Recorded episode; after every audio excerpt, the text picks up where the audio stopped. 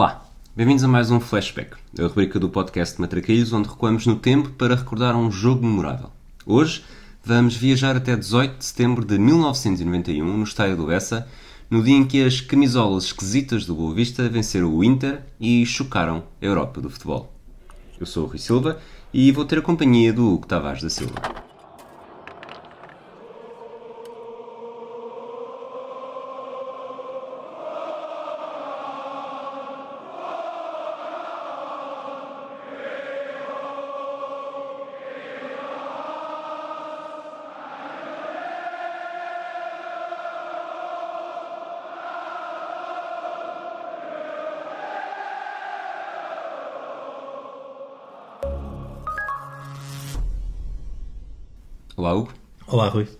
Diz-me uma coisa, uh, chocaste também com esta vitória ou na altura ainda eras. pensavas noutras coisas? Ah, não.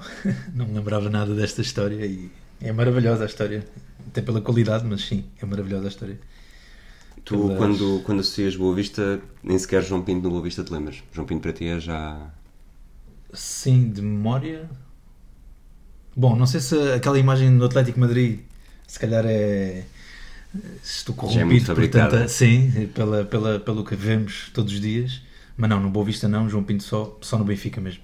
Até porque, este, pelo menos para mim, este Boa Vista é muito. Portanto, isto foi em setembro de 91, 18 de setembro. Portugal tinha acabado de ser bicampeão do mundo e aquela geração acaba por, eh, por nos chamar a atenção para muitos daqueles jogadores e também por isso o João Pinto aqui, eh, acabado de fazer eh, 20 anos, ele tinha feito 20 no final de agosto, acaba por ser aqui uma das maiores cartas deste Boa Vista. Mas eh, já que falei disso, vamos avançar então para as para as introduções destas duas equipas. No Boa Vista, o Manuel José tinha acabado de chegar, eh, oriundo do Sporting de Espinho, na segunda liga, ele que já tinha passado pelo Sporting duas vezes. O Boa Vista tinha sido quarto classificado na época anterior, com João Alves e Raul Águas a dividirem o comando técnico durante a época. Dividirem não ao mesmo tempo, mas durante a temporada, ou foi um ou foi outro. Para esta época, Lá está, João Pinto entrava como campeão do mundo sub-20, regressado da experiência negativa no Atlético de Madrid. Dizem que foi graças a isso que depois nunca mais foi para o estrangeiro. Eh, Fernando Mendes e Samuel foram, chegaram do Benfica, Ricky do Estrela Amadora, Tavares do Futebol Clube do Porto e Pudar, o guarda-redes jugoslavo, veio de espinho com o, o treinador. Boa Vista tinha ainda nomes como Paulo Souza, Bobó, Casaca, Nelo e Marlon Brandão. Uh, falando só disto aqui, diria que já há aqui muito nome mítico que marca também a tua infância. Sim, claro, o Bobó é um clássico. Não sei porque associo a um remate forte e não sei se aquela defesa do Paulo Sousa é com Bobó ou não, um remate Bobó. Não sei. Não faço ideia, mas é essa, essa, o mito que eu que vivo no meu, na minha memória. O Fernando Mendes, claro, é um clássico. O Samuel realmente não me diz nada e é pai do Domingos Esquina, portanto diz mais Domingos Esquina hoje em dia. Ahm, o Manu- Manuel José é um clássico e até troquei uma mensagem com ele, mas vou deixar isso para o fim, para o legado, por causa deste jogo. Ah, Pedro Barney, sim, lembro perfeitamente. E o Nogueira descobriu na tal fotografia que circulou, não sei, de 86, ou o é que estavas a, a dizer há pouco, fora do ar, e que muita gente não conhecia, eu também não conhecia, e gostei muito do estilo e da coragem a jogar. Lá está Nogueira, que começa a sua carreira na União Recreativa e Desportiva de Tires, um clube a sério. Eu deixei-te deixei esse bombom, por isso é que acabei com o Nogueira. Presumo que seja uma glória do teu clube. Mas, curiosamente, cheguei lá há 6 anos e nunca soube durante esse período que eu tinha passado por lá. Ainda por cima, quando eu joguei por lá, o Nogueira jogava na primeira divisão. Uh, Na altura, as revistas de início da época não tinham este tipo de detalhe. Eu sabia que o Helder era de Tires, tinha jogado Montreal mais do que Tires. Uh, O Gonçalves também, os dois jogadores, eles tinham sido jogadores do meu tio, mas do Nogueira nunca ninguém me disse: Olha, este aqui jogava aqui. E supostamente o Nogueira até foi mais ou menos da altura do meu pai. Altura- acho que é na altura que o, que o Tires até joga com o Boa Vista, ou na época do Boa Vista ou na época do Clube do Porto para a taça, que o Tires joga com as duas. Mas, recentrando no Boa Vista, competições europeias, o Boa Vista antes desta temporada já tinha nove presenças nas competições europeias, tinham eliminado nomes como Atlético de Madrid e eh, uma equipe italiana chamada Fiorentina, não sei se diz alguma coisa. Um pouco. E apesar de terem ultrapassado a primeira ronda em seis eh, destas nove ocasiões, nunca tinham conseguido vencer duas eliminatórias na mesma temporada. Bem, mas é impressionante que, que até eliminou o teu Atlético Madrid em 81, 82. Veja aqui. E, o, e há uma história, é uma história que eu encontrei no Mais Futebol, uma entrevista ao Pedro Barna, de 2014, 15, não sei. Em que ele diz que souberam, pelo sorte- souberam do sorteio quando estavam no estágio em Lamego, ou perto de Lamego, quando iam correr para a mata, foi assim mesmo que ele disse. Fez-me lembrar também algumas, co- algumas coisas. E ele diz que foram os jornalistas que lhe disseram, e toda a gente estava a dizer que é impossível, e, eles, e ele referiu estas vitórias, se não me engano, a Lazio e a outra equipa italiana. Bom, e Fiorentina, precisamente. Portanto, ele foi buscar essa. Já eliminámos a Lazio. E Nápoles, ele refere Nápoles, é possível? Eh, é possível, tenho aqui depois também toda a, a lista de confrontos contra. hum, Não, Nápoles não vejo aqui. Lazio e Não, Fiorentina. Só Lazio, sim. Lazio em 77, 78, Fiorentina já é depois. A não ser que estejas a dizer antes deste sorteio. Estás a falar do sorteio com este Inter? Ah, com... sim, foi com este fim. Então, portanto, ele se calhar eh, referiu Fiorentina e veio do futuro. E... Mas pronto, certo, os jornalistas é que lhe disseram do, do sorteio e eles acharam que era possível porque tinham enganado alguém italiano. Mas a Lazio perdeu, não é? Sim. No Inter, no caso do Inter, eh, tinha vencido a Taça UEFA na temporada anterior, eliminando o Sporting nas meias finais. Era orientado por Corrado Orrico, disse alguma coisa este nome? Nada. Exatamente. Depois da saída de Giovanni Trapattoni para a Juventus no verão anterior. Tinha três alemães eh, campeões do mundo. Este é o Inter dos alemães, da mesma forma que havia os neerlandeses do Milan. eh, Lothar Matthaus, Andreas Brema e Jürgen Klinsmann. Tinha ainda outro campeão do mundo, eh, Giuseppe Bergomi, que tinha sido ainda adolescente eh, campeão do mundo em Espanha 82. Eh, acho que joga, não joga o Brasil e Itália que fizemos aqui também o flashback. Tenho ideia que entra, entra para, para o lugar de alguém lesionado e na altura joga com 18 anos. Tenho essa ideia, posso não, ter, não estar completamente certo. De qualquer maneira, este Inter, mesmo que os 11 jogadores que tenham estado em campo, e já lá vamos, eh, não metam necessariamente muito medo, continuava a ser o nome Inter eh, contra o Boa Vista, lá está, das camisolas esquisitas. Uh, só, para, só para fazer referência ao Bergomi, entrou nesse jogo contra o Brasil aos 34 minutos pelo Colovati, o Fulvio Colovati. Exato, foi uma lesão, lembro-me disso. Uh, sim, o Inter ainda por cima era o campeão em título né, da, da competição da Taça UEFA, ganharam na final com a Roma, mas eliminaram equipas como o Rapid Viena, Aston Villa, Partizan, Atalanta e o Sporting, certo? Certo. Uh, o cadete Que é até possível foi... que seja a minha primeira memória de futebol. Ok. mas tinha acabado de tomar banho e estavam a secar-me o cabelo. Sabia que estava a dar um jogo só. O cadete foi o segundo melhor marcador de- dessa taça UEFA, com 6 gols atrás do Rudi Völler, com 10. Ahm, sim, eu primeiro não te tenho que dizer aqui, porque não te perdoo que o Klinsmann. Convidas-me para um jogo em que o Klinsmann não joga, é, pronto.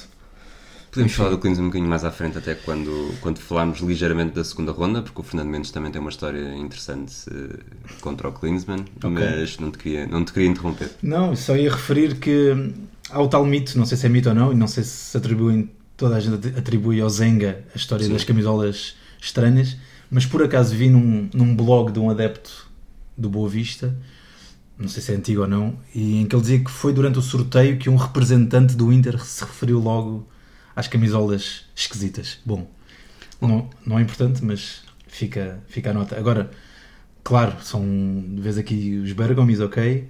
O Dino Baggio a aparecer estava emprestado pelo Torino e é maravilhoso o, estilo. Já não me lembrava como ele jogava e foi se calhar o que eu mais gostei do Inter até, mas já lá, já lá vamos. Pá, depois de Lothar Matthaus é uma instituição é? e o Bram foi, foi, muito, foi muito interessante ver isto e, é- e lá está, é o último ano dos, dos alemães ali. Foi interessante. Este. uma boa vamos. equipa, é. vamos assim, obviamente depois o, Manuel José também na, na segunda mão, já depois da vitória, tanto, tanto ele como o Casaca eh, falam muito da forma como o Inter os tratou, um bocadinho. eh, muita, muita soberba, mas falando apenas do que o Walter Zenga disse e mesmo a história das camisolas esquisitas, tendo, tendo sido o Zenga ou não, há aqui uma coisa que é preciso saber viajar no tempo. Estamos em 1991, a internet não existia como nós a conhecemos e de facto este Boa Vista, obviamente que já tinha eliminado o Atlético Madrid, já tinha eliminado a Fiorentina, tinha nove participações, mas não era numa altura em que olhávamos para a televisão e temos seis Sport TVs e se for preciso cada uma delas está a dar um jogo diferente. Portanto, mesmo que o Boa Vista tenha eliminado até podia ter eliminado o Milan, não é? Podia ter sido notícia. Milan é diferente que a Itália. Certo. Podia ter sido o Real Madrid, podia ter sido notícia, mas não haveria necessariamente gente a ver. Eh, E quando o Zenga diz que não conhece nada sobre o Boa Vista, obviamente é é um bocado como o Dzeko sobre o Sporting quando foi a- em 2012 com o Manchester City. É um, Obviamente, e que não me surpreende, não? o Sporting hoje joga com o Videoton, o Benfica joga contra o Almstad e o Porto joga contra o Midtjylland e não estou à espera que qualquer um deles diga que, ah sim, esta equipa que joga em 4-3-3 e este jogador e este... Não é? Não tens, não tens a obrigação de saber. Tens a obrigação de não dizer isto. Não, essa é a questão, acho que é isso, exato. Não é? E acho que faz parte do jogo de sou gigante, sou bom, não é? Somos dos campeões em título, sejam vocês quem forem, vamos para cima de vocês. Acho que é um bocado essa a mensagem.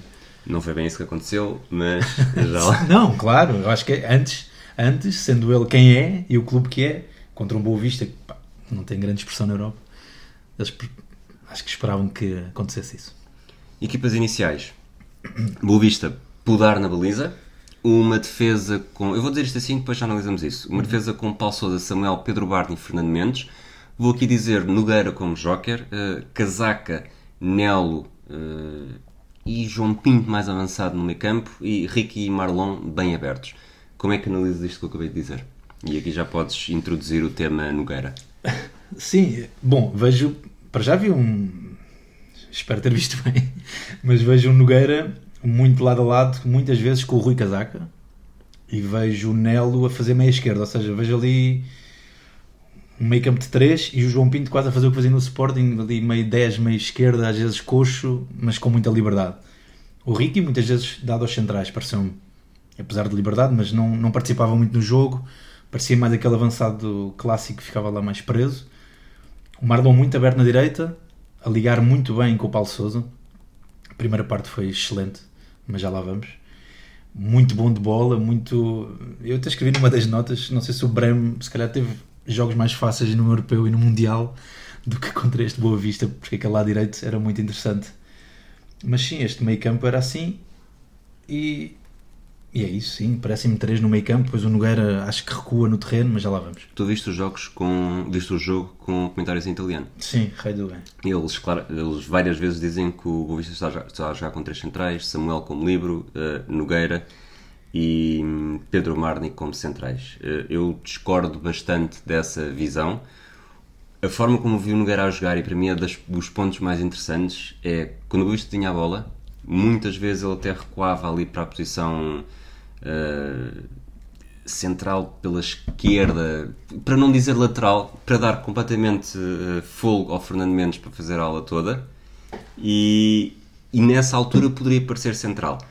Só que há outros momentos em que o, o Casaca, por exemplo, quando pega na bola à direita e faz naturalmente um movimento para a esquerda, vê-se o Nogueira a correr, a fazer o movimento oposto para fazer a dobra.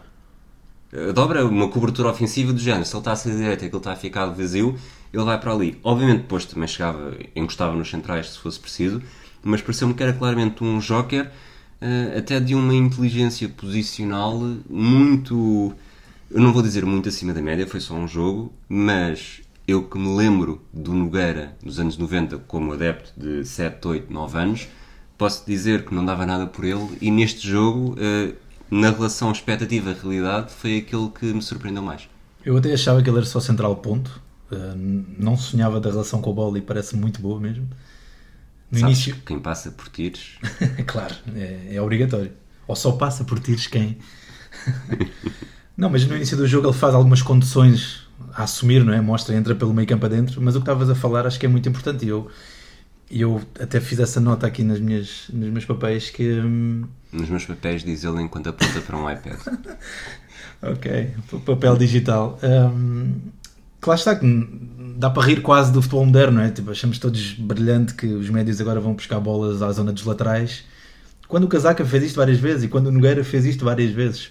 E assim permitia que o Paulo Sousa e o Fernando Mendes se projetassem no terreno. Foi maravilhoso. E depois vezes assim uma espécie de rotação. Quando eles faziam isso, o Nelo, que acho que se calhar O vamos Nel fazer, para ti também foi uma surpresa, não? Vamos fazer uma justiça à canhota do Nel, que aparecia numa espécie de rotação no meio campo e parecia-me realmente interessante. Era, era muito fluido o jogo, tinha muita qualidade. Eu gostei, gostei bastante. O Inter. Zenga na baliza, Bergomi e Brema nas laterais, Ferri e Montaneri como centrais, um meio campo com Matthaus, Battistini e Dino Baggio, depois na frente Desideri à direita, Pizzi à esquerda e Sciocchi eh, na frente de ataque. Foi isto? Uh, foi isto, foi. uh, demorei a perceber como é que o Desideri e o, e o Pizzi queriam jogar, porque tiveram muito, não sei, muito, passaram muito ao lado do jogo, houve muita pouca bola, principalmente na primeira parte. O Boa Vista controlou completamente, mas pronto, já lá vamos. Uh, claramente para o estilo de jogo, não sei, lá está, não conheço este Inter, mas se este era o estilo de jogo habitual, presumo que o Klinsmann, tendo a qualidade que tem, ia viver bem sozinho, porque era uma, uma bomba, era um bomber mesmo. E parece-me que o Chochi foi completamente engolido pelo, pelos Chandrais de Boa Vista e, e, facilmente domado pelo Barney e pelo Samuel. Mas é por aí, sim. Mas mesmo o Lothar Matthaus foi uma surpresa vê-lo tão preso. Eu gostei mesmo realmente do Dino Baggio. Eu acho que o Matthaus, desculpa, uh, pronto, nós basicamente já estamos aqui a falar um bocadinho sobre o jogo, mas o Matthaus há uma pancada que ele leva no início e não sei até que ponto é que isso não o deixou certo. demasiado condicionado para o resto do encontro. Certo, leva essa pancada, chega, fica alguns minutos fora de campo. Certo. E já na segunda parte está a ser massajado durante o jogo na, numa coxa, portanto ele se calhar estava algo limitado. Se calhar achavam que lá está aqui a ser. Eh, isto são jogos. O, a certa altura, o comentador italiano diz que o Manuel José queria uma vitória por 2-0 para levar para, para levar para a Itália, porque acreditava que uma vantagem por 2-0 seria suficiente. E, e há uma mentalidade que é muito. que existia muito nesta altura. Eu lembro muito disto, que era o, o vencer, se era para perder fora, perder por 1-0, porque em casa o 2-0 era o resultado típico. É claro que depois, uh, lembro-me de dois casos muito específicos, o Sporting contra o Casino de Salzburgo e contra o Áustria de Viena vence 2-0 em casa e das duas vezes é comido no, no prolongamento, mas o 2-0 era aquele resultado típico porque as equipas iam um bocado à Labanovski, iam fora para para ter aquele resultado seguro sem se esforçarem muito e depois em casa resolviam. E acredito que fosse isso que o Inter estivesse à espera neste jogo e os jogadores até entraram. Eh, se o Matheus podia estar preso fisicamente, eh, toda a equipa parecia estar mais presa mentalmente do que outra coisa. Sim, lá está. Não é fácil porque não conheço a equipa e não visto vários jogos.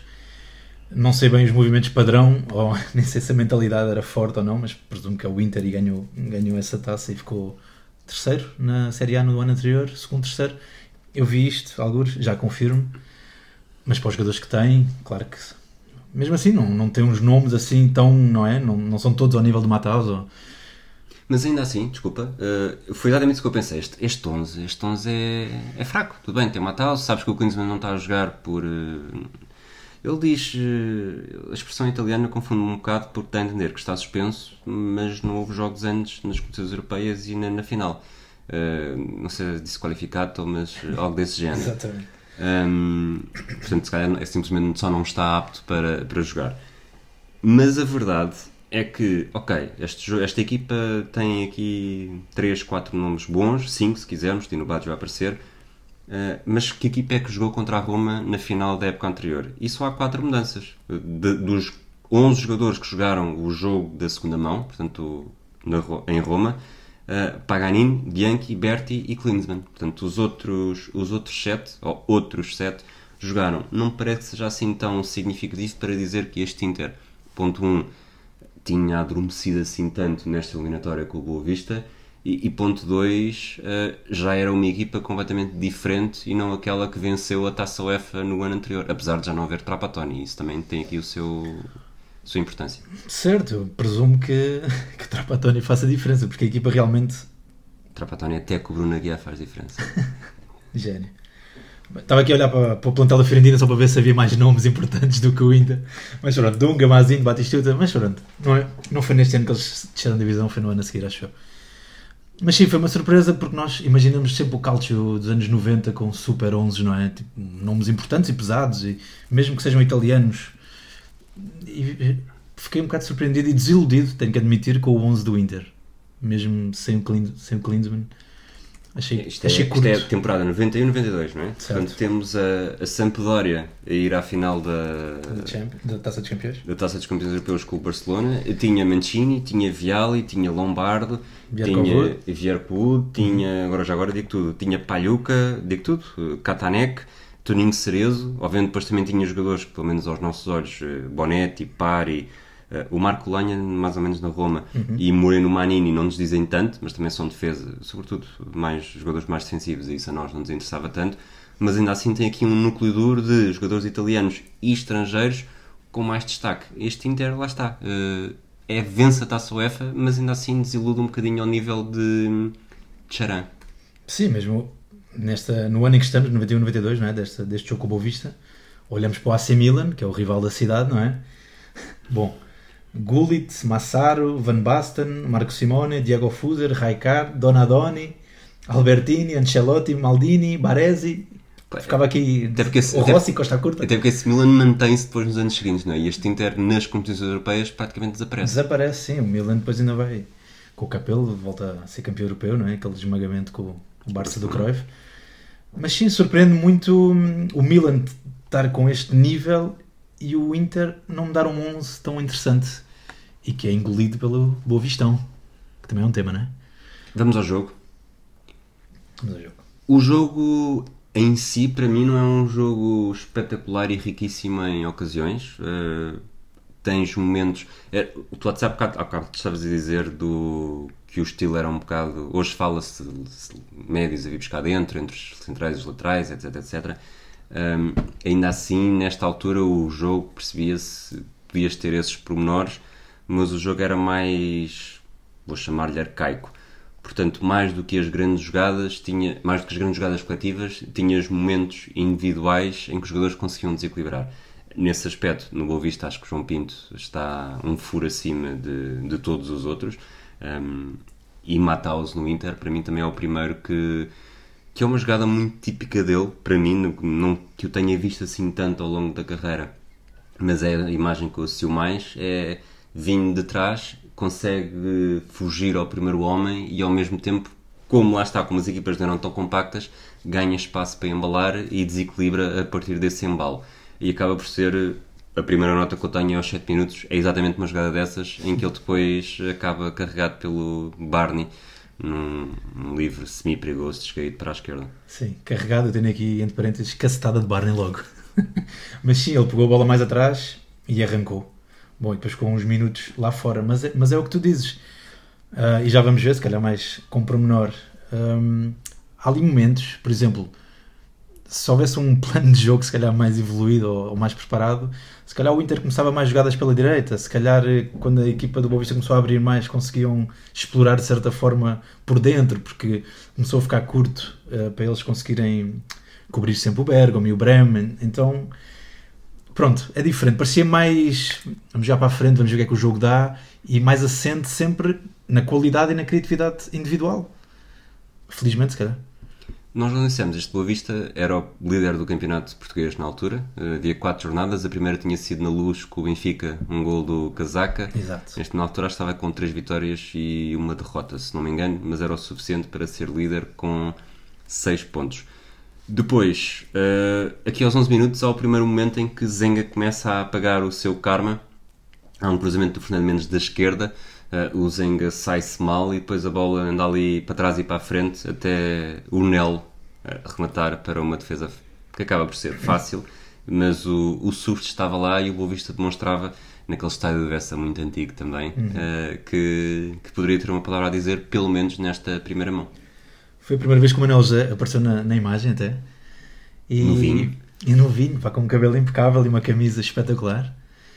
Um, mas sim, a seleção tem aqui grande jogada, jogo apoiado, passos curtos, mobilidade, qualidade e Zenga um bocado anhado. Claramente ele facilitou ali, não sei o que é que se passou, e o Boavista estava perto do golo. Só fazer um apontamento antes desta jogada, como referiste os jogos antes do, do, do, do Boa Vista, o Inter chega de, um, de uma derrota por 4-0 com o Sampdoria. Chegava assim um bocado. Julgo que tinha empatado com o Foggia no primeiro, no primeiro jogo, depois ganhou, não sei se a Roma, faz duas vitórias e depois perde 4-0 com a Sampdoria. Então se calhar chegaram ali um bocado. Estamos sempre a falar que eles se calhar vieram vaidosos, mas calhar também vinham com alguma. Vinham com a pressão em cima, não é? Levar 4 da Sampdoria, se calhar. E este, este portanto, o Corrado Rico faz. eh, não sai necessariamente meio da época, eh, apesar desta desilusão que nas competições europeias não ter conseguido manter o nível. Eh, o jogo continua e queres ir por onde agora? Tenho aqui uma referência depois o Matheus entrou, depois aquela cacetada, não é? E faço uma, esta nota de. Eles realmente entendem-se muito bem, o Brem e o Matheus. Parecia que era onde o jogo podia fluir mais quando começava no lateral, que jogava com os dois pés, não é? Que jogou 800 campeonatos do mundo e Eu, por acaso, não, não confirmo.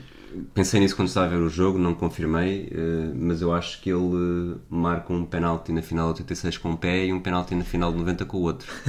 Acho que, acho que é essa a história dele. Espero que posso, eu posso confirmar enquanto falas, mas, Espero que sim. Eu não quero... Agora não vou falar, vou rezar. mas no, tanto no Euro 92, que também já falámos sobre isso, Sim. ele marcava pelos cantos, marcava os à esquerda, com as- à esquerda com o esquerdo e à direita com o direito. Eh, portanto, era. Joguei com um rapaz assim e era uma coisa impressionante. Mas eu Não faço. era eu, as pessoas que estão a ouvir, não, Não. não era eu. Não. Por acaso não sei se não passou pelo Tires. Um Fábio assim baixinho. Bom, Ah, um Paulo. sim. Jogou Joguei, no joguei com ele também. Sim, sim, sim. Tremendo. Estão lá Ele é da geração do Bruno Fernandes. Quer dizer, geração, quer dizer, a equipa que subiu de divisão. eh, eu, ele, o Bruno Fernandes, são os três que, que tu conhecerás. Jogava muito. Hum, pá, fa- faço esta referência, essa ligação germânica, porque realmente entendem-se e falam o mesmo idioma e sabem jogar para a frente, têm uma qualidade técnica excelente. E tem aquela, aquela referência clássica de Matal se faz uma trivela daquelas há anos 80, né? porque eles faziam aquelas trivelas como se nada. Enfim, como se não. como se fosse a coisa mais fácil do mundo. E depois aqui tem a tal história dos laterais a virem a buscar a zona do lateral, parece um Boa Vista super, super evoluído, na tal rotação no meio campo, com o Nogueira a aparecer atrás, à frente. E, bom, quando quiseres, começamos a- as cartas de amor ao João Pinto, porque aquilo, o João Pinto, a forma de correr, Estava na cara, não é? estava na cara, não enganava, não podia enganar ninguém. A for- só a forma de correr tu percebias, ok, é este o João Pinto sempre, e a bola, aquelas rotações como se não tivesse. Há um, há um lance na, na primeira parte à esquerda que ele basicamente imita o Cruyff, é que faz o, o turn do Cruyff. Mas ele tem essas. Tem muito, e- mas mesmo a, a curva ao contrário, que é para assim com a, com a parte de fora do pé e roda ao contrário, tipo, tipo Xavi e, e, e Fabregas, se for preciso. E deixava, como havia muitos carrinhos na altura, ele deixava muita gente no chão, não é? Ele passava como se fosse um, um furacão. Enfim, mas o, o meu preferido nesta altura, claramente, estava a ser o Dino Baggio, do, do Inter, claro. Por acaso passou um bocado ao, lado. Ok, aquela, Mas, aquela perna longa, se calhar o apelido ajuda a deixar-me assim mais entusiasmado. Mas ele, ele estava emprestado pelo Torino, isto é curioso, não, não fazia a mínima ideia. E no ano a seguir é que vai para a Juve, e acho que joga dois anos e depois faz muitos anos de Parma. Mas eu gostei bastante da, da perna longa dele, porque era, era o único que conseguia acompanhar o, o, o Matheus do meio campo à frente. Fazia muitas conduções, tinha bom, bom toque de bola, bom passe. Portanto, foi claramente o, o jogador que eu estava a apreciar mais, a par de João Pinto. O, o Bremen não marcou na final de 86, portanto, logo aí está, está errado. Na final de 90 marca com o pé direito. Eu tenho a certeza que há de haver um jogo no Mundial que ele marca de penalti com o pé esquerdo, mas está, ou eventualmente europeu, está a passar agora, mas eventualmente poderei tentar encontrar até lá, mas também não é por isso que estamos aqui a falar. Temos cartões amarelos para o Dino Baggio e para o Nogueira, 21 e 24. Sim, logo uma castada no João Pinto.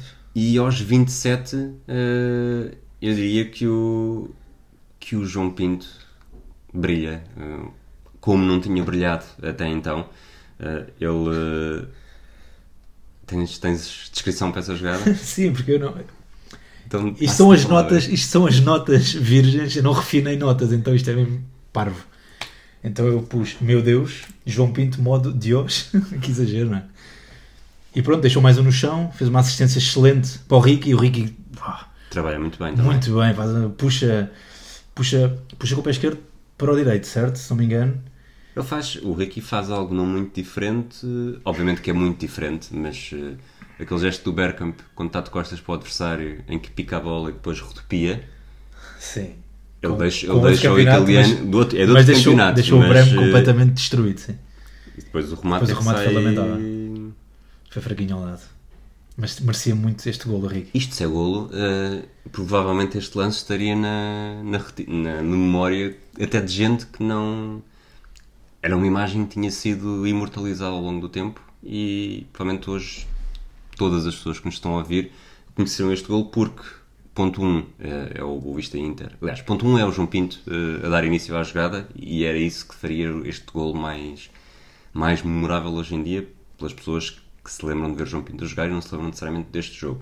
Mas depois Ricky fazer isto a um campeão do mundo, alguém que tinha estado em numa final, ia a caminho de estar numa final de um europeu, que já tinha estado na final também no Mundial de 86, eh, que era um nome dos mais fortes do futebol alemão, eh, da seleção alemã, eh, era um, uma jogada para mais tarde recordar. O Brem sofreu, sofreu muito neste jogo. É que sofreu mesmo com, principalmente com o Marlon e com o Paulo Souza depois, até ainda não falamos nele e merece algum destaque. Uh, mas este lance com o Ricky é, é, mesmo é a beleza do futebol. É o João Pinto que só não expulsou o Baggio pouco antes. O Baggio fez uma entrada, arriscou o segundo amarelo, claramente uns, uns, uns sim, segundos sim, ou sim, minutos antes.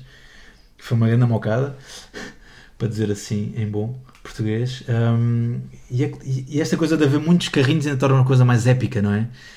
Como se ele estivesse a levitar, passa por eles como se nada fosse. O João Pinto era realmente elegante e sabia conduzir a bola, era, era um jogo bonito. E a vida do Ricky é, é um puro. Parecia mesmo. merecia tudo. Ricky, que nesta altura era o marcador do campeonato português e a caminho de conseguir mesmo esse troféu. Uns minutos depois, tenho aqui nota aos 35, é mais o lance em que, se o João Pinto há bocado brilhou, para mim aqui brilha ainda mais, porque o que o Ricky fez a rodopiar com a bola no chão, o João Pinto, isto aqui, há bocado comentei, que é parecido com o Bergkamp, aqui é parecido com o Zidane. Que ele para no peito, rodopia, uh, ganha espaço, assiste uh, o Marlon na direita, desta vez o Marlon uh, consegue meter a bola na baliza, mas temos aqui um fora de jogo que nesta altura as repetições basicamente eram os planos que já existiam, portanto só estamos a ver a repetição Uma em câmera lenta. Uma questão de fé no Avar. essa recepção é Bom, é, é o melhor de João Pinto, não é? É, é vintage mesmo. No ar. É que é vintage literalmente, porque ele tinha 20 anos. Tinha acabado de fazer 20 anos e já era, estava a jogar com campeões do mundo e estava a dar espetáculo como. Lá está, é, é estranha como é que ele nunca tenha saído. Estranha ao mesmo tempo percebemos as, as razões, mas, Sim, mas fez a carreira toda. Como é que nenhum gigante diz: Desculpa, tens, tens que vestir esta camisola? Acho que mais, mais perto como me lembro. Obviamente que ele não fez a carreira toda porque tinha passado pelo Atlético Madrid, mas a partir daqui fez a carreira toda. Uh, o mais perto que me lembro dele ter estado de sair foi numa altura em que o Deportivo andava aqui a cheirar também e falou-se muito. E mesmo assim era quase. Creio que sim. Ir para a Galiza não é provavelmente um grande choque. Né? No cima ele sendo do Porto, se calhar jogaram com isso, precisamente, se calhar, o, se calhar o interesse foi viável. O lendoiro. Porque estaria perto. Mas, mas este João Pinto é mesmo. Eu consegui ver o jogo outra vez só para ver mais um bocadinho de João Pinto. E deste Boa Vista, na verdade, a primeira parte foi muito boa. E o Marlon finalmente definiu bem, não é? Não é finalmente porque falhou muito, mas finalmente agora definiu bem. E cheirava cada vez mais a golo. Boa Vista estava, estava muito bem. O Inter tinha muita pressa a chegar à frente, era precipitado, não, não ligava assim tão bem o jogo. Se calhar quando o Dino Baggio e o Matheus, como nós falámos, uh, facilitava, mas os três da frente realmente não davam muito à equipe e estavam a ser uh, completamente superados pela defesa do Boa Vista. Estavas a dizer que já se cheirava a golo uh, aos 38 minutos, já que eu estou aqui no campeonato das comparações estapafúrdias. O que é que achas? Aqui é uma mistura de Frank de Boer Bergkamp com Deli, Danny Blind, uh, Daily Blind Van Persie. Sim, diz-me só, é o Nelo ou Mendes? Quem é quem É o Fernando Mendes. Ok, é um balão maravilhoso. Um balão? É um míssil telequeado. Certo, é um míssil que visitou as nuvens e, e foi excelente porque Bom, foi excelente para o Brandão, como é que ele bate na bola que caiu do céu. Ela veio muito alta, atenção. Sim, foi, foi, foi muito alta. Pronto, não é aquele passe tenso. Tem, menos eh, Genial. passa a linha, a linha divisória, como se dizia muito nesta altura, uhum. uh, talvez 2, 4 metros, e depois bola bola longa cruzada nas costas da defesa do Inter. Brema se outra vez nas costas, enfim, é uma bola difícil, como é óbvio, e se calhar nunca esperou. Ou, bom, o Marlon apareceu do nada e e bateu de primeira, é um, é um golaço. Finaliza muito bem, acho que o próprio Zenga, a bola entra entre o Zenga e o primeiro poste, mas uhum. não consigo ver necessariamente aí uma culpa no, no guarda-redes. Obviamente podia ter sido defendido melhor, não só dele, mas também do Brema, até porque a bola, como tu dizes, se a bola vai muito acima, deu, também demora muito a chegar cá. É, exatamente, deu tempo a gostar, não é? Se calhar o Brema não olhou para trás, não sei, facilitou, não sei o quê, mas o Marlon foi muito inteligente e bateu maravilhosamente bem. E com isto, basicamente, isto foi aos 38 minutos, uhum. temos intervalo porque até lá não, não aconteceu necessariamente muita coisa de registro. Eu pelo menos não tenho nada. Não, tenho só que o Nogueira tentou de longe, depois de uma boa jogada. Era só para referir mesmo que o Nogueira tinha muita vontade com a bola, tinha uma relação muito boa, apesar da altura. Né? Tinha uma confiança excelente. Dá Deus nozes, é quem não tem. e o Samuel parecia muito forte na defesa do cruzamento, ou seja, naquele encurtamento. Samuel, que já tinha jogado uma final europeia. Pelo Benfica. pelo Benfica. Certo. Ele, ele- aliás, ele jogou muitos jogos pelo Benfica. Uh, e acho que era um dos dois que já tinha ido à seleção. Eu já posso confirmar. Acho que o próprio Nogueira já tinha ido à seleção. Era o Nogueira? Ok. Eu acho que eram dois nesta altura. E. Sim, foi só, só essa referência. Parece-me realmente muito bom. no- Era rápido, era, encurtava muito rápido o lance e era forte no 1 para 1. Raramente foi superado, parece-me. E era calmo com a bola, era seguro. Parecia-me bastante fiável. Segunda parte, Hum. substituição no Inter. Acho que aqui o, o Corrado o Rico ficou a pensar que, que as coisas não estavam a correr bem. Eh, tinha um, um objetivo, mas saiu o Desideri entrou o Berti. E as coisas não correram bem, porque, ou não correram necessariamente muito bem, porque logo no início da segunda parte, primeira jogada, se não é a primeira, é perto disso, o Ricky foge pelo flanco esquerdo, eh, o Ferri eh, Pobre Bergami. sai a carrinho e, e fica lesionado. E fica lesionado, lá está, logo no primeiro minuto. E acaba por ter de ser substituído também, também ele aos 52 minutos. E aqui, com esta substituição, eh, o Inter demonstra claramente que quer fazer alguma coisa para dar a volta ao jogo. Sim, esse primeiro lance foi, deixa-me só, porque foi mesmo potência e qualidade do Ricky, deixou o Bergamo ir para trás com uma facilidade brutal. E depois há esse azar do Ferri. E entrou David Font- Fontolano para a frente. E é aqui que me parece. que- Klinsmann dos pobres. Ok, eu não, eu não avançado, conhecia essa. loiros. Não, Não acabei conhecia de- essa referência, Não, mas- acabei de dizer. Acabei de dizer, quer dizer, lembrei-me ontem quando estava a ver o jogo que tu disseste que como é que fazes-me ver este jogo e o Klinsmann não joga. E depois Sim, entra um eu não- avançado de cabelos loiros. Ainda não te perdoei, mas pronto. E o, aqui Dino Baggio parece-me que salta logo para a central, ou pelo menos aproxima muito. Recua, do- sim. Sim. E se quiseres ir pelas comparações estapafurdas que estavas a falar, parece-me um bocado como. Fez lembrar o Kuman eh, na luz quando puxou o Frankie, que estava a ser o melhor jogador, Frankie de Jong, do meio campo à frente, e puxou para a central. E eu estava a sentir que o Dino Baggio era o que estava a dar mais, a par do Matheus, que o Matheus é sempre o Matheus, mas o Dino Baggio parecia-me o que estava a sair mais de pressão, tinha aquela perna longa com boa condição de bola e que driblava bem. E pareceu-me que, se calhar se fosse no futebol de hoje, em que se começa tão bem de trás, ou que há muito esta coisa de começar bem de trás e limpinho, podia fazer mais sentido, mas não foi para isso que ele foi para trás, foi simplesmente para encaixar mais um avançado na frente, ter um central, então puxou o Dino Baggio para trás. Eu acho que o Ferri sai por estar lesionado. Não, é? Não, Porque- seguramente. Sim, sim. Sim, mas podia ser outro, podia ter És- metido outro e não, não puxar o Dino. Pois, mas eu preciso. Ou seja, Queres meter um vou avançado? fazer, vou fazer Certo. aqui o advogado do diabo. Eles estão a perder por um zero, eh, só tem mais uma substituição, nesta altura só há duas, e tens um avançado no banco que é o Fontalã. Eh, esgotas as sub- as substituições para ter um jogador mais defensivo ou metes o Fontalã e ajustas? Percebo. Eh, eu, eu não conheço Não sei se foi este o raciocínio, mas. Não, faz todo o sentido. Está-me só a gostar o melhor O médio, ou pelo menos um bom médio, ir ser puxado para trás. Mas eles também estavam a perder, ele podia ter arriscado Tu qualquer depois coisa. o Choque a central, já que ele na frente não estava a fazer nada. Pronto, eu não gosto de insultar futebolistas, ok? Mas, por exemplo, eu não conheço os extremos. Eu não, quem é que me diz que o, o extremo, qualquer extremo não podia ter recuado? Por exemplo, o Desideri. Bom, já Este Pizzi diz-te alguma coisa? Nada. Porquê? Passamos a vida a dizer que o Pizzi do Benfica, agora na Turquia, não era o original porque havia o Pizzi do, do Barcelona e afinal este supostamente há de ser mais velho. E, e quem é o Pizzi? Porquê? Não sei, mas acho que ele nem com se safava. ele não jogou nada. Uh, pronto, é isso que eu, que eu estava a dizer. Eu não sei se eles pa- parecem tão limitados tecnicamente, e se calhar não são, é um jogo mau, mas se calhar podia ter E sido o puxado. O Bessa era tramado. Sim, mas podia ter sido puxado para trás, eventualmente se quisessem pôr o Bergamo e a central, ou seja, podia ter arrumado de maneira diferente se não quisesse estragar o Dino Baggio. Mas pronto, o Dino Baggio é bom em todo lado, é um jogador total, claramente. Até porque há uma altura em que o Berti, eh, que entrou lá está pelo lugar do Desideri Berti como extremo direito, nesta altura, há uma altura em que o Berti começa a jogar muito recuado. Portanto, não sei até que ponto é que, por vezes, eh, o Dino Baggio não avançava mais um bocadinho e era realmente o Bergamo a jogar mais por dentro. Isto porque, das jogadas que mais associo a ouvir Berti com a bola, era de facto ali no flanco direito da defesa, meio campo defensivo, vá. E um Ah, cabeceamento a 15 minutos do fim. Mas já lá vemos. 56 minutos, tinha aqui uma nota. Inter complica na defesa. João Vieira Pinto recupera a bola, lança Marlon no corredor direito, que adianta demasiado e permite corte de Zenga. Sim. É aqui um bocado, portanto, o Inter mete as pedras mais na frente, mas o Boa Vista não está só para defender e continua a ameaçar.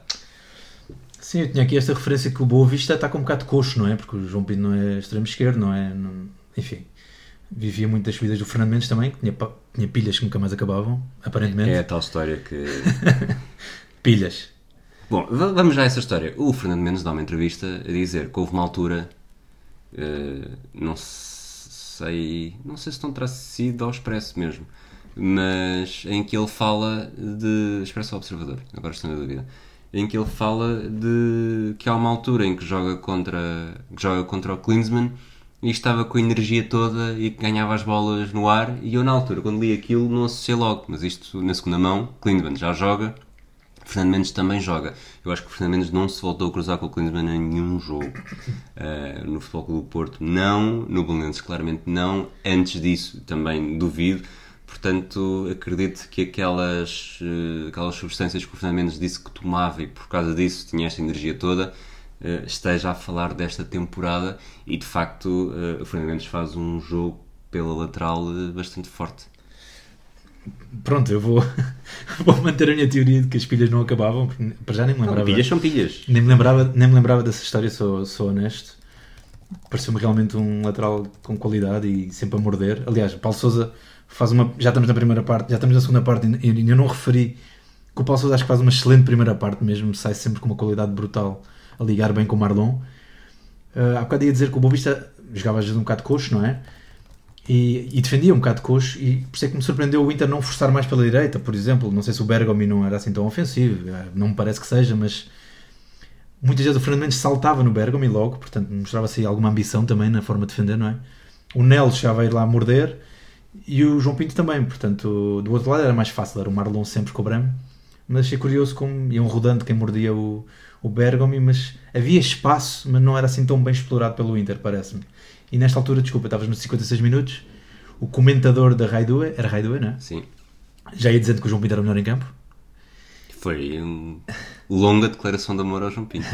sim. E, e, foi, e sim, essa jogada, eu, eu, agora não estou a visualizar mesmo, mas coloquei aqui que ele girou com a bola, colocou na direita e pronto, isolou praticamente o Marlon e lá está, aquela recepção deficiente impossibilitou o 2-0 fui buscar a entrevista, um, ehm, foi no Observador, uhum. Tiago Palma, mas não tenho certeza se o, o Tovar não chegou a, escrever sobre isto também no I. Um, ehm, a pergunta, começa a primeira pergunta, está a falar do doping, não interessa o que vem aqui para trás, assumiu em tempos o consumo. E o Fernando Mendes responde, não o fiz em todos os clubes, mas consumi. Na altura experimentei para ver no que é que aquilo dava. E a verdade é que dá. Tens uma sensação tremenda. E depois o, o Tiago Palma, há um jogo das competições europeias em que o Fernando apanha um dos melhores avançados do mundo Jurgen Klinsmann, e meteu-o no bolso. E o Fernando Mendes responde: ganhava-lhe as bolas todas de cabeça. No futebol é tudo muito bonito: carros, casas, viagens. Mas também há coisas más. E quando estás em certos e determinados grupos, tens de aceitar certas coisas. Portanto, é okay. é legítimo dizer que estamos a falar deste jogo e que estamos a falar do Boa Vista. Do segundo jogo, não é? Do segundo jogo, sim, desta uhum. eliminatória. Vamos voltar que ao... impossibilita que na primeira mão também tenha usado. Bom, sim. Ok, e um minuto depois daquele lance de reação deficiente do Marlon, temos o gol. Temos o gol. Um livre descaído para o lado esquerdo. Uh, o Nel bate. Não sei se é necessariamente bem. Acho que os livres, uh, bem batido ou mal batido, depende muito da forma que depois como os jogadores se movimentam. E, claro, e o desfecho. Se, estiver a ser defendido de maneira diferente, porque o, o, o, Barney consegue antecipar-se. Isto não é necessariamente ao primeiro posto, mas é na primeira linha. Antecipa só o adversário, seja ele qual for, dá-lhe um toque subtil e a bola vai ao poste mais distante e, e acaba por ser. É um, é um golo muito, muito bonito. Uh, e temos o visto a ganhar 2-0, que era o resultado que o Manuel José queria. Este golo é altamente improvável, temos que dizer, porque não sei se é com a ponta da bota, não sei como é que ele, como é que ele, que é que ele faz à bola. É um golaço, ok? Ele antecipa-se a toda a gente. É como dizes, não é no, no primeiro poste, porque até é um bocado afastado da baliza, não é? Sim. Não sei como é que engana o Zenga. Eu acho enfim. que uma forma de explicar era o. Já que estamos nas comparações tapafúrdias, se o, o gol que o João Pinto marca de cabeça à Inglaterra, depois de um cruzamento do Rui Costa. Se fosse com o pé. Se fosse com o pé. Sim, percebo. É, ou seja, é um cruzamento, é, menos, é um cruzamento é lateral. Forte, é menos forte e tudo, não é? Sim, é mais. O João Pinto dá-lhe uma cabeçada a sério. Certo. O, o Barney aqui dá-lhe mais um desvio subtil, mas que é mais ou menos isso. É, é na primeira linha e depois a bola dá, faz aquele, aquele arco a fugir do guarda-redes. Zenga Simon, dois guarda-redes separados à nascença. É um golaço, altamente improvável. E pronto, e depois é aqui que eu acho que o Nogueira baixa um bocadinho no terreno e há mais vezes a linha de 5. Até porque, lá está, é o resultado que o Menor José queria, 2-0 é diferente do 2-0 do 1-0. Uh, ir para a Itália com 2-0 seria uma vantagem muito mais confortável. Uh, nesta altura havia ainda golos fora, aliás, uh, só agora é que se pode dizer que já não há uh, golos fora e, e temos o Inter a partir para cima porque com 2-0 as coisas estavam mesmo a ficar mais negras. Deixa-me só voltar um bocadinho atrás. Na tal entrevista ao Mais Futebol, o Pedro Barney comentou o gol e o 2-0. Nada de especial, mas pronto, fica a nota. Para mim foi especial porque marcava poucos golos e esse foi um jogo histórico para o clube. Uh, foi o jogo em que apareceu o termo das camisolas esquisitas, como dizia a imprensa italiana. Pronto. Fizemos um grande jogo, controlámos o jogo quase todo e até podíamos ter ganho por mais. Tínhamos muitas ocasiões de gol. Pronto, isso era um... faz parte da história do Boa Vista este jogo, claramente. Como tu disseste, o Boa Vista recua, uh, isto é um, acaba por ser um, uma dança, se o Boa Vista recua, o Inter avança e, e acaba mesmo por chegar ao gol, um gol que, que temos talvez o melhor jogador do Inter uh, desequilibrar e uh, se estava habituado a jogar mais com o, com o Klinsmann dos ricos, aqui teve de se sujeitar ao Klinsmann dos pobres, mas também não ficaram mal servidos. Sim, é, mas mesmo, mesmo antes deste gol do Fontalan, com assistência de Lautaro Mateus, claro. Mateus? Mateus? Por acaso é Mateus, não é? É. É, é, mais, é mais. É mais será certo. mais parecido do que isso, mais semelhante a isso. Pronto. Uh, mas antes, há um duelo. Para já ainda não falaste no Nel e estou muito curioso para que fales já no Nel. Já falaste do Nel, várias já Sim, mas com algum. Não, esse, repara. Um, para tentar algum, alguma eu, justiça. Há toda uma geração de, de pessoas, de adeptos, eu diria mais benfiquistas, mas na verdade todos, em que Nel e Tavares são aquilo que fizeram no Boa Vista. Desculpa, são aquilo que fizeram no Benfica. Pronto, é essas opiniões que eu ouço de benfiquistas. E eu lembro muito bem de Nel no Boa Vista, tanto antes como depois. Uh, o Tavares, na verdade, os dois, quando regressaram ao, ao Boa Vista, já não fizeram tanto. Mas o Nel no Boa Vista fazia muito e o Tavares também teve momentos muito bons. E a verdade é que fala-se muito de Tavares uh, contra o Milan na Liga dos Campeões em 94-95 e o que é que aconteceu. Uh, o Tavares joga à segunda mão Okay. E aguenta-se. Portanto, o Boa Vista, o Boa Vista e este aguenta-se não era, não era piada. O Boa Vista estava lá e fica 0-0. Acho que entra na segunda parte, mas, mas está nessa equipa. Portanto, obviamente, depois é, pode ser a pressão de estar contra o Benfica e jogar contra o Milan é a mesma coisa que jogar contra o Inter. Sim. Mas os dois eram jogadores bastante bons. O Tavares vinha do Porto, também não, era, não vinha. Exato. Mas mesmo o Nélio não tinha qualquer memória como jogador, só de tudo o que se diz, que não é simpático, e acho que até fiquei surpreendido quando fui ver que ele só jogou um ano no Benfica. Para o que se ouve, parece que ele jogou lá muitos anos e ia ser horrível, não é? Portanto, parece-me que é daqueles injustiçados, claramente. E gostei realmente do toque de bola dele. Parece-me um canhoto fino. Faz coisas interessantes, tem um estilo porreiro mesmo. Eu fiquei bastante surpreendido. E antes do gol do, do Fontalã, só fiz aqui uma nota aos 60 minutos que foi o Nelo a ganhar em velocidade, ou força, ou Mataus. E eu até escrevi o que é isto, não é? Tipo, que é que está a passar. E a seguir, ganhando a bola, mas esperou, atrevido, não é? Tentou driblar e, e, e passou ainda. Mais à frente, o Matheus apanhou e empurrou contra, contra os placares de publicidade e ele ficou lá a queixar-se do braço, como quem diz: Rapaz, isto não é assim, tens de ter calma com, com o Matheus. O Nel poderia ter um, poderia ter um defeito que é, eu acho que ele era mais. brilhava mais como interior esquerdo do que como lateral esquerdo de certa forma, ele tem ali pontos de toque com o Rui Jorge, quando, mais quando apareceu do que nos últimos anos. E quando foi para o Benfica e foi mesmo encostado a lateral esquerdo e com outras. Ou seja, o Nel poderia ser. poderia resultar a lateral esquerdo no Benfica. Para ser interior esquerdo no Benfica já precisava de ter outro pedigree. Não necessariamente no Benfica de Artur Jorge em 94-95, mas o Benfica de repente a jogar com Nélio e Tavares no meio campo seria uma coisa completamente diferente. E acho que Nélio, neste Boa Vista, era uma grande estrela. Talvez seja, tenha sido simplesmente daqueles jogadores que, de facto, quando sobe um patamar, uh, como a exigência aumenta, ele já não consegue desequilibrar da mesma forma. Mas neste jogo, e em muitos jogos ao serviço do Boa Vista, uh, o Nelo era claramente um dos destaques. Portanto, não é por acaso que em 94 uh, eu e o Tavares saem os dois para, para a luz. Sim, e na verdade, falando só do Nel, porque não, já não me lembro do percurso do Tavares no Benfica, mas foi um ano. Quem é que me diz que no segundo ano já a respirar diferente, já a conhecer melhor a casa, a camisola, que não era diferente? O pé esquerdo parece-me bom e, e é... Bom, e o Benfica, ele foi em que ano disse tu para o Benfica? 94, 95. É o Jorge. Havia Dimas, ainda por cima contratam o Dimas também e o Dimas joga mais. Certo, Portanto... é, é complicado. E os campos nessa altura não eram assim tão banais, não é? Começa aí a cair. O Benfica começa aí a cair fortemente. Mas pronto, vamos voltar ao golo. Uh, sim, Matheus, limitado ou não, finalmente fez uma assistência para gol depois de. Lá, não sei se ele fez uma. ainda correu com a bola antes. Não estou a visualizar Eh, agora. eu não, não, não diria que corre necessariamente, diria que está ali no meio de uma cabine telefónica que ainda se Ah, já me lembro, ok. um Ele, outro. ele faz o passo para a esquerda já entrar na área e Sim. o, e o Fontolan remata com a canhota e cruzado. Foi um, foi um excelente gol, era bem difícil. A bola bate no relvado e sobe. Acho que trai um bocadinho o Quando o guarda-redes mete a mão. Eh, ali mesmo, quando está a cruzar o pudar, uh, há ali um momento em que sobe. Não sei se se defenderia de qualquer das formas, Ah, ok. mas torna muito mais difícil esse, esse Ok, salto. não reparei nesse pormenor. Sim, parece-me que o Boa Vista nesta altura tinha baixado muito o nível já. Menos pedal, menos intensidade, menos chegada à frente. E aquele jogo que era fino, na verdade, porque houve muita troca de bola boa na primeira parte. Paulo Souza, Marlon, João Pinto, Nel, Nogueira, Casaca, desapareceu um bocadinho. Desapareceu eu acho que foi uma mistura de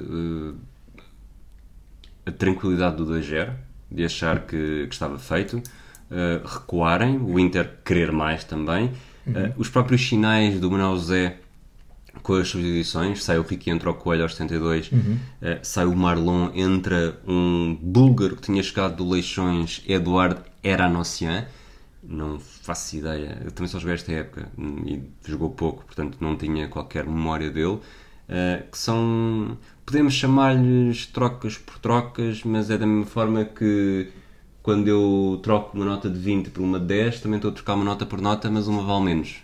Portanto, é mais ou menos para a mesma posição, mas dão, dão coisas diferentes e, e outro, menos ataque e mais equilíbrio defensivo. E se calhar, se tivesse entrado na primeira parte, tinha sido mais fácil entrar, não é?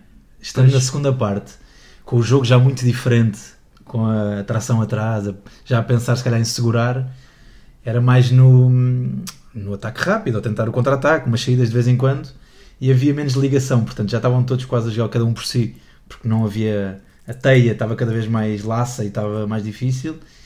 Mas claramente, quando eu não conheço o Coelho, e com todo o respeito, estou só a comentar o que vi, e não era difícil competir contra aquela defesa al- al- ah, alemã, italiana, e não é o Ricky, que era muito potente e poderoso. Enfim, acho que sofreu um bocado e começam a baixar aqui todos. Achei estranho a substituição ser num canto. Não sei se reparaste. Não reparei. Não sei se era o João Loureiro com ele ao lado, é possível. Quando estava, quando estava a entrar o Coelho. Ah, talvez seja, eu diria que não, mas talvez seja. Eu diria que não, mas pareceu-me tanto. Porque eu acho que o delegado ao jogo era. hum, Até era um homem que. Que marca a década no Boa Vista e não tenho certeza se tem alguém que morre durante a década com um ataque cardíaco. Mas posso. poderei estar a fazer confusão. Ok. Bons óculos, é só o que eu tenho a Sim, dizer. sim, sim, Pareceu-me bons sim. óculos, eh, gostei muito do estilo. Nesta altura, o João Loureiro era sobretudo um vocalista dos Ban, portanto, Sim, portanto- tinha outra pinta. Não- mas não sei se era ele. Mas seja quem for, eh, excelente. Parabéns. Vamos em frente. Últimos minutos. Uh, aqui, últimos minutos, vou dizer os últimos 10. Eu acho que, da mesma forma como o Vista descansou com o 2-0, o próprio Inter descansou com o 2-1. Sentiu que, ok, em casa só precisamos ganhar um 0 e somos o Inter, eles são Boa Vista. Isto aconteceu aqui, é difícil que o mesmo rel- relâmpago caia duas vezes no mesmo sítio. E nestes 10 minutos finais, mais um de compensação, na altura em que as compensações eram coisas dignas de não permitir reviravoltas. O único lance que eu tenho de registro é o do Boa Vista, eh, que está perto do 3-1 aos 82, em que o casaca um míssil no ferro e depois na recarga o João Pinto falha o alvo. Sim, eu antes disso, só para não quero baralhar demasiado, mas só porque eu gosto dos alemães e o Bremo faz um grande passo com, com o pé direito. Um cruzamento ao segundo posto brutal para o Berti, que fica todo chateado de falhar o cabeceamento ao lado, cabeceou ao lado. Ahm, sim, nesta altura foi quando o Matel já estava a receber a massagem na coxa e eu faço um que camisola e um impropério, porque a camisola do Inter era espetacular. Não sei se reparaste no, logo, no logotipo, Não. parecia assim, era aqueles antigos e parecia, não sei se era assim, não fui ler sobre isso, admito. Sei Parecia que esta assim, do Boa Vista era das mais bonitas de, de sempre. A do Inter também, também gosto bastante. E parecia uma serpente, ou tinha assim aquela. Bom, teremos de procurar sobre isso mais, mais no outro dia. Mas sim, nesta fase a Boa Vista já deixava muito, muito espaço, parece-me, porque antes dava para morder os laterais com os avançados e tal, e de repente, como começavam a ficar e, e havia mais espaço, já eram os, às vezes os interiores do meio campo a ir aos laterais, então havia muito espaço por dentro, parecia-me, e uma ou outra tabela, aqui o Dino Badge às vezes entrava, e outros estava realmente fácil para, para- para passar, mas não, não tinham veneno. Parecia que não queriam assim tanto, como tu dizes. Parecia que não estavam a perder às vezes. Uhum. Uh, se calhar é, essa, é esse calculismo que tu dizes. Uh, nesta fase o Nel, o Nel já tinha desaparecido do jogo, mas sacou esse grande, grande cruzamento que vai dar depois origem à, à ressaca no remate do, do Paulo Souza. Casaca. Ele começa por dizer Paulo Souza e depois corrige para Casaca. Sim, do casaca, O- certo? o sim, sim, sim. Mas é defesa do Zenga. Tens. Parece uma defesa do Zenga mesmo. Ah, Quando vai vi. para a barra. Parece-me claramente defesa do Zenga e é uma defesaça. Ahm, Não, mas o Paulo Sousa é que chuta e vai à barra. O, o casaco é que faz a recarga ou não? O João Pinto faz a recarga. Ah, então ele é que me trocou então com os nomes. Ok. Então o João Pinto faz a recarga. Eu quando- ele, ele é quando- filmado quando- a seguir. O João Pinto é filmado a seguir e eles metem o nome certo. Ok. Mas mesmo na repetição, Já vês? que eu estava nessa dúvida, lá, será que isto foi Paulo Souza mais casaca? Até porque o italiano não é. Pois, ele baralhou. Está longe de ser perfeito. Ok, ok. Mas na repetição vê-se que é o João Pinto, ou seja, vê-se que é o João Pinto a fazer a recarga. Uhum. Portanto, se é o João Pinto a fazer a recarga, foi o casaca a fazer o primeiro remate. Ok. E pronto, mas pareceu-me defesa do Zenga e claramente é, salvou o 3-1. Era um belo gol. Fim de jogo? Sim, tem só um amarelo para o Klinsmann dos pobres, como tu lhe chamas. O Paulo Sousa tinha uma energia brutal, não acabava também. Fez um bom jogo, mordia muito, fez-nos lembrar um, um lateral com quem jogámos. Que agora é árbitro assistente. Agora é árbitro. Primeira categoria? Primeira, É. segunda. Sim, eh, por acaso Pelo menos apanhei. na segunda liga já, sei que já ouvi. Ah, portanto, ok. Eu apanhei-o há dois anos na, na quarta divisão. Ele, E tive- ele tive que o falar ano passado, há dois anos, num Porto Benfica B, esteve ligado a uma grande polémica. Eh, esteve, não é? Ele está nesse jogo, o árbitro é que está ligado à polémica, mas foi aí que eu o vi. Ok. Faço a referência que o Barney faz um bom jogo, faz um jogo muito sólido. Parece-me que a defesa, apesar da pressão mais evidente na segunda parte, pelo menos até porque o Boa Vista vai para trás, ah, a defesa faz um jogo muito interessante. E, e gostei, depois do apito final, que o Nogueira cumprimentasse o árbitro com as duas mãos. Pronto. Fez aquele. Eu gostei desse pormenor, desse detalhe muito. Parece-me respeitoso. Um detalhe que eu também gostei foi o comentador a dizer várias vezes que Paulo Souza, que aliás, este Paulo Souza, que não confundir com o Paulo Souza do Benfica. Aliás, esta equipa também tem João Pinto, não confundir com o capitão da seleção. Portanto, O João Pinto não apanhei. Apanhei o Paulo Souza, claramente já estavam a suspirar por ele. Ainda não sabiam. Exato. Uh, vamos às estrelas. Portanto, já tiveste aqui a fazer alguns destaques individuais, mas agora que é a sério, uh, três estrelas, dás a quem?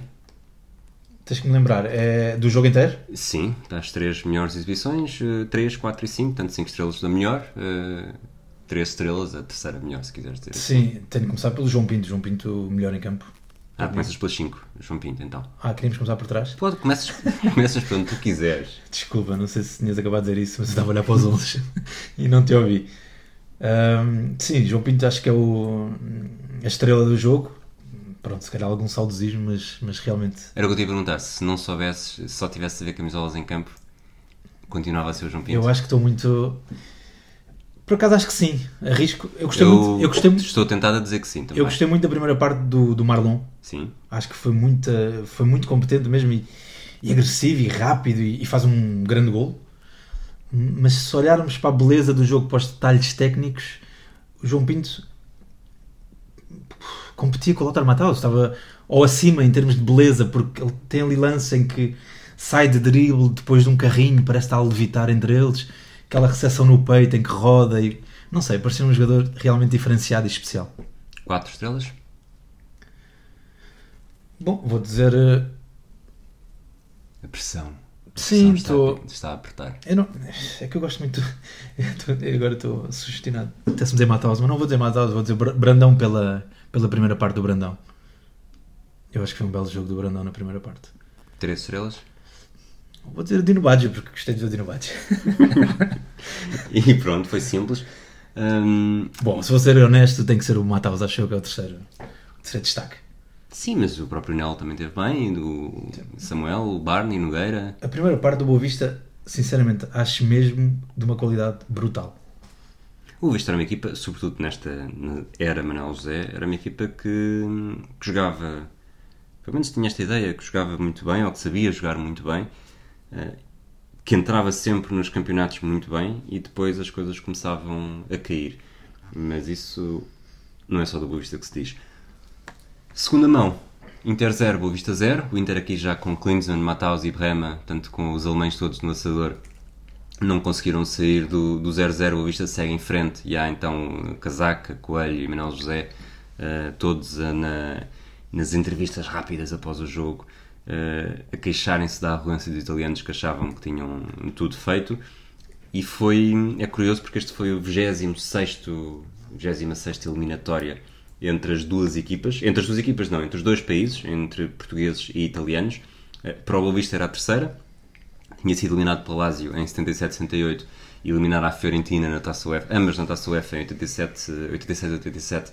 Aqui ficava com um saldo positivo 2-1. Uh, eh, fui ver exatamente quais é eram as outras. Surpreende-me, antes de mais, que, que até 91, que é quando estamos a falar, até porque isto depois fica rapidamente em desvantagem, porque o Vista na segunda mão, na segunda eliminatória, vai ser eh, eliminado pelo, pelo Turino.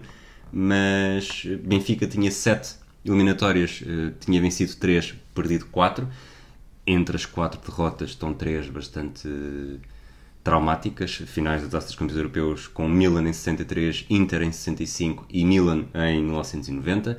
Boa Vista, já dissemos, eh, vantagem de 2-1. Eh, Belenenses, só uma eliminatória, tinha sido derrotado pela Roma em 64. O Porto estava empatado, 2-2, eliminado pelo Nápoles em 75, eliminou o Milan em 80 eliminou a Roma em 82 e perde a final com a Juventus em 84. Portanto, mesmo que as coisas estivessem equilibradas em tudo, 13-13, uh, eh, sempre que cheirava à final, aí as equipas italianas levavam sempre melhor. Uh, Kuf derrota com o Milan em 66, mas depois de um, uma vitória categórica no sentido da categoria que foi derrotar aquele Milan em 65-66 em Portugal. Eh, o Sporting estava nesta altura com 3-3, eh, tinha eliminado Atlanta, Atalanta em 66 a caminho da vitória na Taça das Taças eh, e a última eliminatória tinha sido com o Inter em 91 e a única equipa que tinha registro positivo antes deste Boa Vista, com 2-1, a vitória de Setúbal, eliminado pela Juventus em 66-67, depois tinha eliminado a Fiorentina em 68-69 e a Fiorentina e o Inter em eliminatórias consecutivas em 72 73. Depois uh, hão de ter uma derrota bastante pesada contra a Roma em 99-2000, 7-0. Uh, no, ano, no ano em que o Benfica perde 7-0 com o Salta de Vigo, uh, há outro 7-0 nessa temporada. Okay. Uh, depois, na segunda mão, o, o, o Vitória até vence com o gol do Maqui, dá dois pontos para, para o ranking, mas de resto uh, foi uma derrota bastante pesada em Itália. Mas fica aqui o registro que, pelo menos até esta altura, Estávamos com 13-13, acredito que a partir daí eh, há muitas derrotas de equipas portuguesas, também algumas vitórias, sobretudo de sei que o Braga vence o Parma, por exemplo, numa altura em que o Diego Costa estava a dar os primeiros sinais. O Futebol Clube Porto também tem tido várias, mas acima de tudo parece não fiz as contas todas, mas parece-me que o registro agora está bastante mais desequilibrado. Passo-te a palavra para brilhares. Não, nada. Vou só lamentar que a Fiorentina parece-me que é saco de boxe, então. a Fiorentina já anda no Sporting também, portanto. Ok. É. Não, deixa-me só. Sim, para já surpreende, porque sei lá, achamos sempre que o futebol italiano é sempre gigante ao pé de nós e, e esse equilíbrio realmente surpreende. Uh, o curioso desta taça UEFA que estamos a falar é que a seguir Boa Vista apanha outra equipa italiana, não é? Sim. Uh, antes de irmos aí, só para, só para a nota, nesta primeira ronda, tanto Salgueiros como Sporting são eliminados. Com o Can. E... Salgueiros no Bessa. Ah, sim? Contra o Can, contra o Can de Zidane. Isso é maravilhoso. Salga, o Salgueiros estreou-se no Bessa. Se calhar não, não é Bomboneira que é o santuário do futebol, deve ser o Bessa desses tempos. Aliás, este jogo foi no dia, estava a dizer, de setembro, 18 de setembro, é isso? O nosso? Sim, o que estamos a fazer. Já agora estou, aqui a ganhar tempo para ir ver exatamente quando é que foi o Salgueiros, o tal jogo da primeira 18 mão. 18 de setembro, certo. E acho que foi às 9h30 da noite em Portugal, é possível? Eu acho é que possível. Ele, ele começa assim a, a, transmissão televisiva. É possível. Eu posso ter percebido mal em Itália ser mais. Mas eu creio que ele disse no Porto eram 9h30 da noite. E o, o Can é 3 de outubro. Portanto, era numa altura em que as, até acho que os jogos não eram todos eh, sempre na mesma, mesma primeira mão, as, as eliminatórias não eram necessariamente todas na, na mesma altura. Só para acabar, o Sporting nesta primeira ronda foi eliminado pelo Dinamo, eliminado pelo Dinamo Bucareste. Lembro-me de ouvir esse, a segunda mão na rádio. Ok. De estarem a mandar para a cama e, e ter ouvido a, eh, a segunda mão na rádio. A maldição das nossas infâncias. Exatamente. Um, estava a dizer mal o Salgueiros Cano foi no dia seguinte, no mesmo estádio, 19 de setembro de 91, Salgueiros 1, Cano 0, Jorge Plácido. Na segunda mão uh, tivemos uh, 3 de outubro, era a tal que eu estava a dizer, num dia em que eu fui comer ao restaurante chinês Fusheng em Tires. o Can marcou aos 85 por Omambivic. Oh, o jogo foi aos penaltis e depois Azanovic, que era o 10 do, do Canos e ainda não, não jogava, faz o primeiro dos penaltis para o Salgueiros. Jorge Plácido e Rui Alberto falham o terceiro e quarto, portanto o Canos segue em frente. Nesta temporada. Conclusão, o Bessa era espetacular. Barrigada de futebol. E o Boavista perde, é eliminado por uma equipa que vai à, à final, final, à final da Taça UEFA eh, contra o Ajax. Um Ajax que estava aqui. Era um Ajax de transição, eh, que viria. Era bastante, bastante diferente, quer dizer, era diferente daquilo que viria a vencer eh, a Liga dos Campeões uns anos depois. Quanto é que ficaram os jogos na final? Tenho ideia que o Casa Grande faz dois golos numa, num jogo, não? Faz. Na primeira mão fica 2-2 em Turim, na segunda mão fica 0-0 em Amsterdão, portanto, com os golos fora, uh, o Turino de Marchegiani, Martin Vasquez, Enzo Schifo, Lentini, Casa Grande. Lentini. Uh, contra o Ajax de Danny Blind, Frank de Boer, Wim Jonk, Aaron Winter, Dennis Bergkamp, um sueco chamado Stefan Pettersson, Van der Sar no banco, uh, de Van Gaal já. Portanto, o Turino perde uma final sem perder o jogo, sem perder um jogo. O Boa Vista, nesta temporada, vence a Taça de Portugal, derrota o Futebol Clube do Porto uh, por 2-1 e, e diria que dá mais um salto para se tornar uh, num habitué não só nas competições europeias, como também no top 4 e até top 3, em 92-93, por exemplo, na primeira época de Robson em Portugal, uh, termina mesmo à frente do, do Sporting. Em 93-94, novamente com equipas italianas pelo caminho, um, consegue pela primeira vez ultrapassar uma segunda eliminatória. E depois, lá mais para a frente, vamos ter a Oyster na, na Liga dos Campeões, em 98, uh, aliás, em 99-2000, depois do segundo lugar, em 98-99, portanto estava aqui um Boa Vista a crescer e este, lá está, este início das camisolas esquisitas é também o início para um grande Boa Vista europeu e aquele que acaba por se tornar o Boa Vista hum, campeão nacional em 2001. Sim. É... Só para rematar a questão da Taça de Portugal que eles ganharam, eliminaram o Benfica na luz na semifinal, se não estou enganado. É possível. E hum, voltando ao Pedro Barney, nessa entrevista ao Mais Futebol, que foi em maio de 2014, ele explicava o termo Boa Vistão já vinha dos anos 70, mas foi, foi. De? Pedroto. Certo. Não sei. Sim, sim. sim. É? Uh, mas foi recuperado pela imprensa nesta altura. Fizemos uma grande época. E pronto, e falou desses feitos todos. Não sei se foi a minha melhor época de sempre, mas foi a melhor do Boa Vista. Foi uma época especial. Foi, e, e, lá está, é mesmo o regresso aos títulos, depois também vence a Supertaça no, na época seguinte e hum, sai João Vieira Pinto para o Benfica, chega Rui Bento, Rui Bento que é o primeiro jogador a chegar ao Bessa dos que acabaram por ser campeões e hum, o Inter uh, ainda sofre mais, mas depois, uh, ainda nesta década, vai, vai vencer uma competição europeia já com Ronaldo. Portanto, mas para ser campeão ainda vai precisar uh, de bastante tempo. Portanto, era um Inter que naquela super, naquela Superliga italiana tinha mais dificuldades contra equipas como Milan, a própria Sampdoria, Juventus um, eram equipas que, que dominaram. O Inter gastava muito, mas não tinha, não tinha o mesmo tipo de sucesso. Uh, lamentavelmente a minha internet não funciona. Eu estava só a querer abrir aqui uma temporada, mas eu queria que eles chegaram nesta época que são eliminados pelo Boa Vista. Acho que o Inter ficou em sétimo ou oitavo.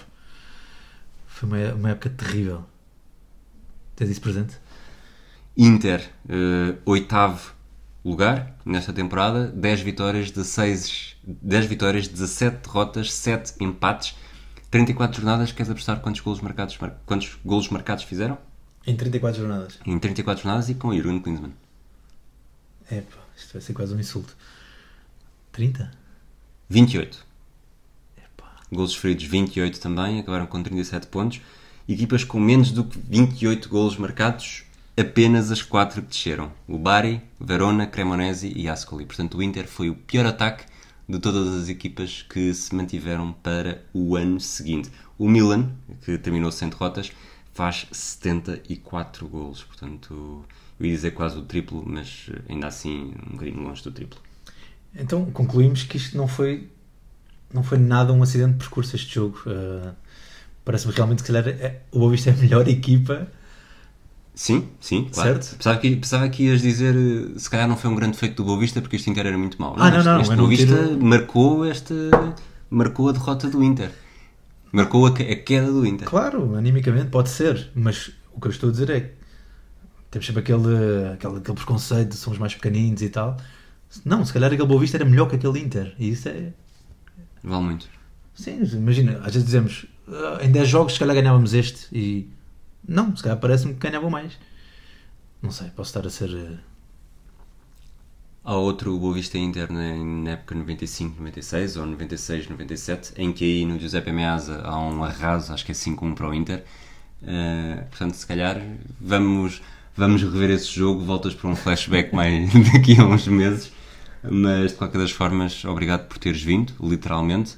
Um, para mim, este é o jogo europeu do Boa Vista mais marcante, sempre foi. Quando o flashback começou, este jogo ainda não estava disponível, descobri há pouco tempo que estava e, portanto, obrigatoriamente tinha de ser feito. Eh, Voltaremos nas nos próximos dias com mais eh, flashbacks. Um, alguma palavra de despedida, Hugo? Sim, primeiro agradecer o convite, ah, apesar de para um jogo que Klinsmann não jogou, mas desfrutei bastante de ver este Boa Vista. E por uma por um acaso eu neste neste ontem e hoje ah, nas últimas horas vá tive que trocar mensagens com o Manel José por um trabalho ou na tentativa de um trabalho lá para o jornal. E a verdade é que depois de ver este jogo mandei-lhe uma mensagem a dizer bom, tirar o chapéu, não é? Grande jogo, grande vitória, aquela primeira parte então excelente e ele, seco, só responde assim: Já faz parte do museu. Obrigado, abraço. E assim. E assim acaba no museu, pronto, Olha. ficamos no museu. Já agora, só para ficar, para ficar os dados todos feitos, eu fui procurar a época, 19 de novembro de 96, Inter Boa Vista, eh, Inter 5, 2 de Siriaco Sforza, 1 de Anglomar, 2 de Maurício Gans. O gol do Boa Vista foi de Jimmy Hasselbank. Uf. Na segunda mão, o jogo, a 3 de dezembro de 96, o Boa Vista venceu 2-0 com golos de um francês e de um inglês. Queres tentar adivinhar? Não. Um francês do Inter e um inglês do Inter. Estamos em que ano? Em 96-97. O francês foi campeão do mundo, Já de Orgaev? Djorkaeff, e o inglês, inglês do Inter não há muitos. Isto foi na terceira ronda, era acesso aos quartos de final. 96, 97? Sim. O filho dele Então é antes do Ronaldo chegar, ok? O filho dele eh, tem um vídeo muito famoso com alguém que já foi teu colega de equipa. É, esquece, não estou. Paulins. Oh, sim, Paulinho.